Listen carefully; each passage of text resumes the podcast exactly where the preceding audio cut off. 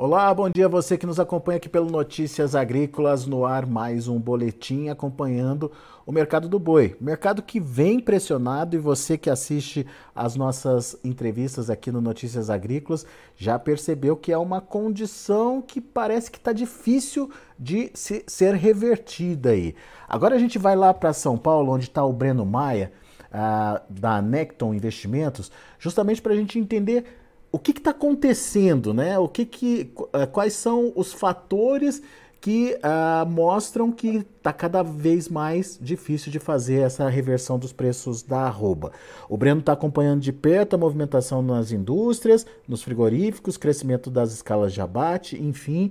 Breno Maia, seja bem-vindo, meu amigo. Obrigado mais uma vez por estar aqui com a gente. Uh, o que, que você está vendo acontecer aí eh, nas negociações que está te chamando a atenção, Breno? E uh, essa pressão, na sua opinião, ela veio para ficar ou ela ainda pode ser revertida aí em algum momento, essa pressão negativa sobre os preços? Seja bem-vindo. Bom dia, Alexander. Obrigado pelo convite. Bom dia a todos os produtores do Brasil aí que estão acompanhando Notícias Agrícolas. É um prazer a gente vir aqui trazer um pouco de informação, compartilhar o que a gente vem, vem vendo aí no mercado pecuário. É, as coisas não são animadoras, como a gente veio falando aí nas últimas duas, três entrevistas para trás.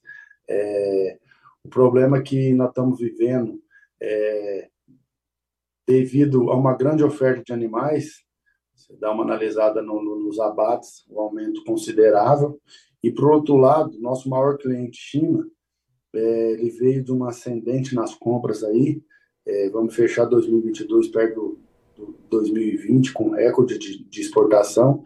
É, os últimos três meses foram bastante carne embarcada para lá, que fez com que eles fizessem um estoque considerável. É, porém, agora eles estão entrando no feriado dele, Golden Ano, lá do feriado de final de ano, igual já comentei em outras entrevistas, eles ficam um tempo fora de compras, é, porém, é, os preços que eles estão pagando é, não, são, não são convidativos, não, não geram margem para os frigoríficos e começaram a apertar as margens. É, isso devido também é, a um fator grave, que é o que é, deixa a gente um pouco mais desanimado até para um futuro breve, é que a moeda deles, frente às outras moedas, frente ao dólar, se desvalorizou e chegou nos níveis de 2000. Ou seja, o poder de compra do chinês diminuiu demais. Isso é uma coisa que a gente tem que ficar bem atento aí, que é, é um pouco preocupante, porque China corresponde é, dos 30% que nós exportamos, é, 60%, 65% vai para a China. E ela que faz preço, nos últimos dois anos, ela que fez preço no mercado de boi no, no Brasil, ela que remunerou o frigorífico. É, então, eu não vejo uma melhora nos próximos meses é. Eu acho que boi não vai ficar nesse preço, são, são os preços bem baixos. É, hoje, ontem e hoje já vi reportes de boi de 270 e 280 em São Paulo. Teve indústria paulista que comprou bastante boi ontem de 280, hoje está fora de compra, já está com um mês de novembro com a escala totalmente preenchida. Tem indústria paulista com 60% da capacidade de mês de dezembro pronto, ou seja, eu acho que é muito difícil a gente ver uma recuperação de preço nesse curto espaço de tempo, justamente pelo tamanho das escalas e a falta de apetite do nosso maior cliente, que é a China, nesse momento. Então, ô, Breno... Ainda vamos viver um momento de, de, de preços um pouco pressionados. Hum.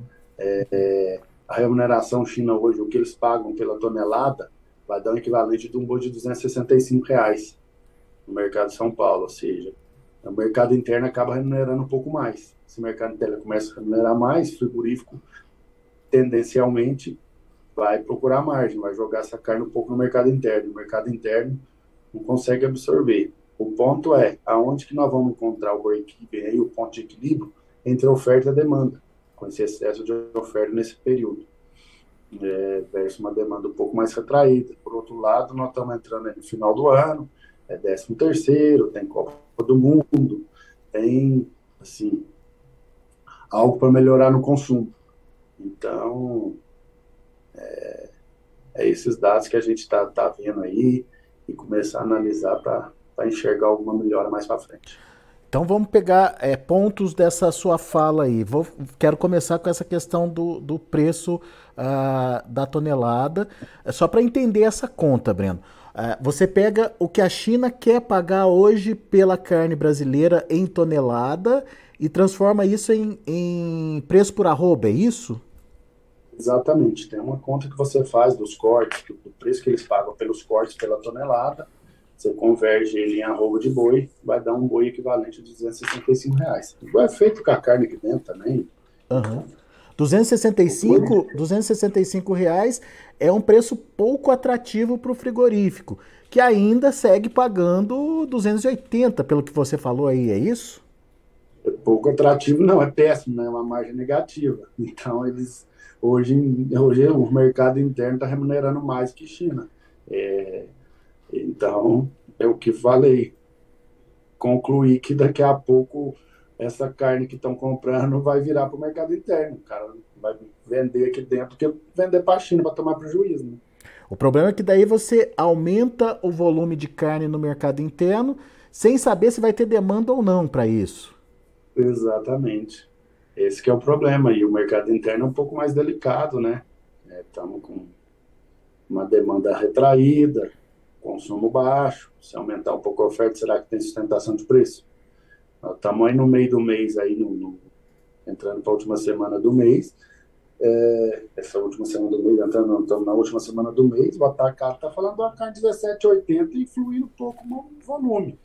Eles me reportam se aumentar um pouco o volume de oferta, a sustentação de preço é não sustenta. Então, está delicado o momento que nós estamos vivendo. Então, nós temos que convergir aí, ver um momento que a oferta vai diminuir, vai diminuir essa oferta abundante de de confinamento, que eu acredito que meados de final de novembro, começo de dezembro, a tendência dele é diminuir. Porém, por outro lado, você começa a ver animais a pasto. Vem novilha, vem vaca, que é o que supra o mercado interno. Então, nós podemos, daqui a pouco, viver um momento de estabilidade. Mas eu acho que nós não achamos o ponto de equilíbrio. Eu acho que nós podemos ainda ter algumas variações negativas ao longo desse próximo mês.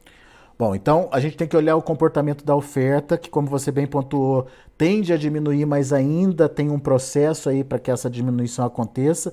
É, meados de novembro, é, início de dezembro, que foram as datas que você citou. E, mas a gente tem também os frigoríficos já tentando se adequar a essa nova realidade. Você, você falou em algum momento da sua da sua participação, que estão reduzindo o volume de abate, é isso, Breno? Isso, estão reduzindo o volume de abate. É, na última entrevista, eu forneci alguns dados falando de uma indústria grande estava diminuindo em 25% a capacidade total dela no Brasil, no Goiás, várias unidades. É, na segunda, já tive notícia de indústria menor em São Paulo, com uma redução prevista de 15%. É, então, todo mundo remanejando as produções para tentar diminuir a oferta de carne no mercado interno, para tentar segurar os preços, não deixar a coisa piorar para todo mundo. E as escalas, com isso, acaba que elas são um pouco mais alongadas, né? Você diminui o número de animais abatidos num dia acaba jogando mais para frente. Quer dizer, nesse momento não dá para contar é, com a exportação por causa desse baixo preço é, do mercado internacional ou pago pela China.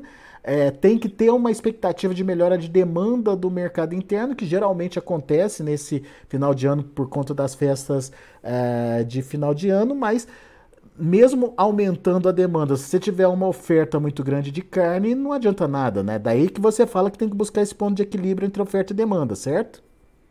Exatamente. É isso que, que o mercado tem que nos contar onde vai ser o ponto de equilíbrio. Eu acho que ainda não achamos ele, entendeu? Acho que os próximos dias vai vir uma, uma oferta um pouco maior de carne. Tem que ver onde que a demanda vai equalizar.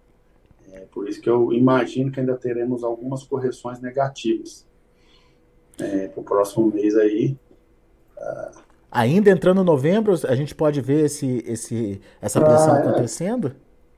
Eu acho. E o que, que o produtor faz numa hora dessa, hein, Breno? produtor é aquilo que eu falei, né? Mas a gente fica repetindo, acaba sendo chato. O produtor brasileiro é, um, é muito profissional em todos os aspectos. Eu acho que, assim, genética, em produção, tecnologia, nós estamos aí na ponta da pecuária mundial. mas na hora de, de, de negociar, se proteger, acaba pecando um pouco. Tem que começar a analisar mais, a se proteger mais, a segurar preços. Teve oportunidades. No momento de agora, não tem muito o que fazer. A reposição também acompanhou a baixa. Então, a relação de troca não está das piores do mundo. Só que o boi confinado acaba tendo prejuízo. O momento é de. Fazer as contas e, e é, entender as oportunidades. Conta, lá a oportunidade, não tem muito o que fazer, não. Muito bem. Tá aí.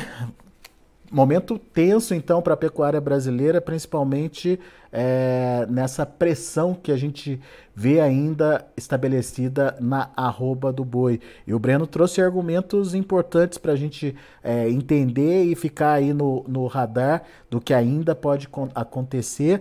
Essa conversão aí que você fez é, do preço da tonelada em, em arroba de 265 em São Paulo, isso, isso deve assustar muito produtor, muito pecuarista aí, viu, Breno? Vamos ficar de olho nessa situação aí. E possibilidade da China voltar a comprar, ou pelo menos pagar melhor pela arroba, também tá remota, né? Assim, essa conta da tonelada versus coisa, não, não queira dizer que o boi vai para 265. Ninguém está falando isso, pelo amor uhum. de Deus. É, é, é só uma equivalência, né? É a equivalência de onde eles estão mandando oferta. Deixar bem claro isso é, onde que eles estão mandando a oferta, a equivalência de hoje do preço que paga a tonelada, vai dar um boi 265. Se o boi vai chegar a 265 ou não, é difícil a gente saber. Eu até acredito que não, é, mas é, o momento é esse. Eu não acredito que China melhore agora os preços devido ao estoque, devido ao período que estão entrando e pela desvalorização da moeda deles. Uhum. É, é, um momento delicado aí para a pecuária que nós estamos vivendo. Se não vai ser duradouro, eu imagino em breve poder estar aqui dando uma outra entrevista para Notícias Agrícola e levando notícia boa, notícia de recuperação de preço, de vendas melhores, de, de boi subindo, que assim, eu vivo da pecuária, vivo da pecuária meu dia a dia aqui na, na no mercado futuro e no, no físico também, sou pecuarista, é, sou um entusiasta da pecuária, sou apaixonado pelo que eu faço e não gosto de estar tá vivendo o momento que nós estamos vivendo aqui, mas a gente tem que ser um pouco realista e levar informação para todo mundo, né, Alexandre? É isso aí. Boa, Breno. Legal sua análise. Obrigado pela é, disponibilidade de estar aqui com a gente mais uma vez, trazendo essas informações e que o produtor possa aí é, entender os possíveis cenários e, obviamente, é, se planejar da melhor forma e participar da melhor forma aí desse mercado. Como você lembrou. Eu agradeço como você lembrou, tem uma pressão no preço da arroba, mas tem também uma diminuição do custo da reposição, né? Então tem essa conta para se fazer ainda, né, Breno? Exatamente. Boa. Eu que agradeço pelo convite, sempre um prazer estar participando aí, contribuindo. E se Deus quiser, em breve vamos trazer notícia boa aí do Brasil. É isso aí. Obrigado, viu, Breno? Abraço para você, até a próxima. Um abraço, tchau. Tá aí, Breno Maia, Necton Investimentos aqui com a gente. Breno não está muito otimista com uma reviravolta aí nos preços, não. E ele acha que cabe mais pressão aí sobre a arroba. Entre os argumentos trazidos pelo Breno, tá a, o preço que a China quer pagar pela arroba, é, pela tonelada da carne brasileira. É, fazendo isso, transformando isso em equivalente a arroba, é como se o preço da tonelada é, se equivalesse aí a uma arroba de 265 reais, abaixo, inclusive, do preço que se pratica hoje no mercado interno para o boi comum. É, ou seja, a China já não está mais segurando a onda, não, então não dá para contar com as exportações como uma âncora de segurança aí para a precificação da arroba. É, na contramão, tem o um mercado interno que tem a expectativa uh, de, de melhorar aí a sua demanda com as festas de final de ano. Uh, no entanto, se esse boi que iria para a China é, começar a ser é, jogado, direcionado aí no mercado interno, daí vai ter que buscar essa nova relação, esse novo equilíbrio entre oferta e demanda no mercado interno e a gente pode ver mais pressão nos preços. Ou seja, é uma situação que está bastante complicada. Vamos aos preços lá na B3, vamos ver o que está acontecendo no mercado do boi, mercado futuro. Ontem estava positivo, mas hoje o mercado já está caindo de novo. Olha aí na tela, o novembro 278,85, queda de 0,8%, dezembro 286,40, queda de 0,71%, e o janeiro 290 reais, caindo 0,68%. O indicador CPEA fechou a R$ 292,80. Olha a queda do indicador de ontem, 5,79% de queda. Indicador CPEA do dia 25. Hoje tem mais indicador para vocês. No final da tarde, assim que o CPE divulga os números, a gente disponibiliza aqui para você no Notícias Agrícolas.